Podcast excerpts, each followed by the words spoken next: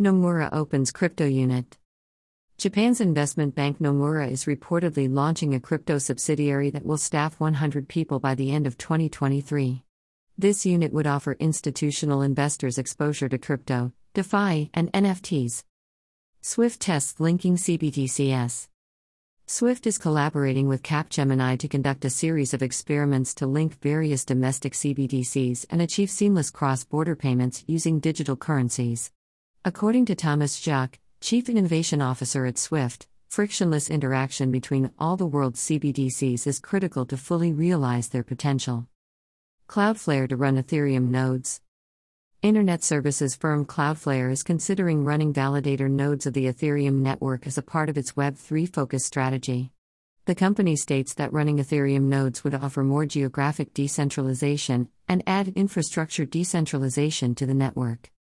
EY launches supply chain tracking on Polygon. Ernst & Young, EY, has launched its EY OpsChain Supply Chain Manager in beta on Ethereum scaling Polygon network. The new product combines product tracing with inventory management and intends to handle various choke points of supply chains. Shopify partners with Crypto.com. Shopify has teamed up with Crypto.com to extend its crypto payment options to merchants using its platform. The sellers on Shopify can enable their customers to pay in 20 digital tokens by offering the Crypto.com Pay feature. Getty Images to launch NFTs. Getty Images plans to launch a collection of NFTs representing 465 million images, including 135 analog photos. The NFTs will be minted on the Palm blockchain and sold on the Candy digital marketplace. Nigeria's SEC declares digital assets are securities. In a new rulebook released early this week, the Nigerian financial regulator has clarified that digital assets are securities and hence come under the purview of the SEC. The registered crypto exchanges are required to get a no objection certificate for each traded asset and have to be fair and transparent with their fees. Those seeking a license to operate have to have a working capital and post a fidelity bond. Another algo stablecoin loses its peg. At the heels of the Terra collapse, DEI, another algorithmic stablecoin, has lost its dollar peg. The stablecoin from DeFi protocol Deus Finance dropped to an all time low of $0.517 and was trading at 59 cents at the time of writing. Tether cuts commercial paper backing. In its latest assurance report, Tether, operator of the stablecoin USDT, has disclosed that it has reduced the exposure to unsecured commercial paper by 16.8% and has instead increased its holdings in cash. As of March 31, Tether has $82 billion in reserves, of which 86% were cash and cash equivalents, and the rest included $4 billion in corporate bonds, $3 billion in secured loans, and $5 billion in other investments. Investigations, lawsuits, and resignations. Following the Terra fallout, South Korea's Financial Services Commission, FSC, and the Financial Supervisory Service, FSS, have launched emergency inspections into local crypto exchanges to ensure investors are better protected.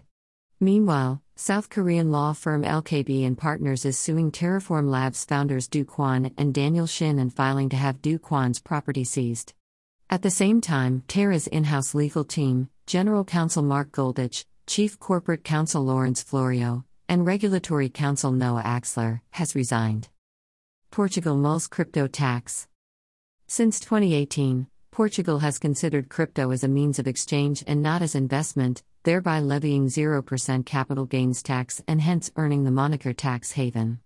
Those days seem to be numbered, as the country shifted its stance with the Minister of Finance Fernando Medina announcing that soon the crypto assets would be subjected to a 28% tax.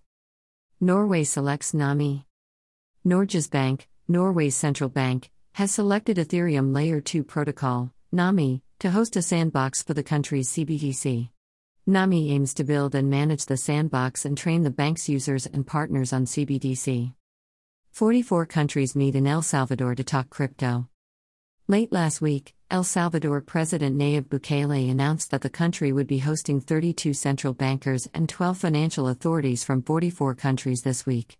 The agenda was how Bitcoin would drive the digital economy, leading to the financial inclusion of the unbanked. Australian bank pauses crypto trading trial. Australia's Commonwealth Bank CommBank has halted the launch of its crypto trading service, following the swift collapse of Terra USD and resulting market chaos. CommBank states that though crypto space is promising, it needs more regulations as the sector is highly volatile. Grayscale launches Future of Finance ETF.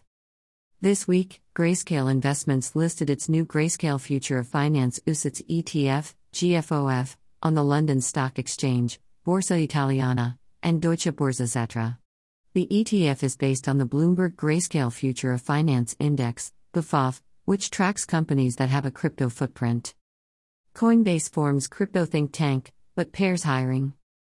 Crypto exchange Coinbase has created Coinbase Institute, a think tank for crypto and Web3 research and discussions.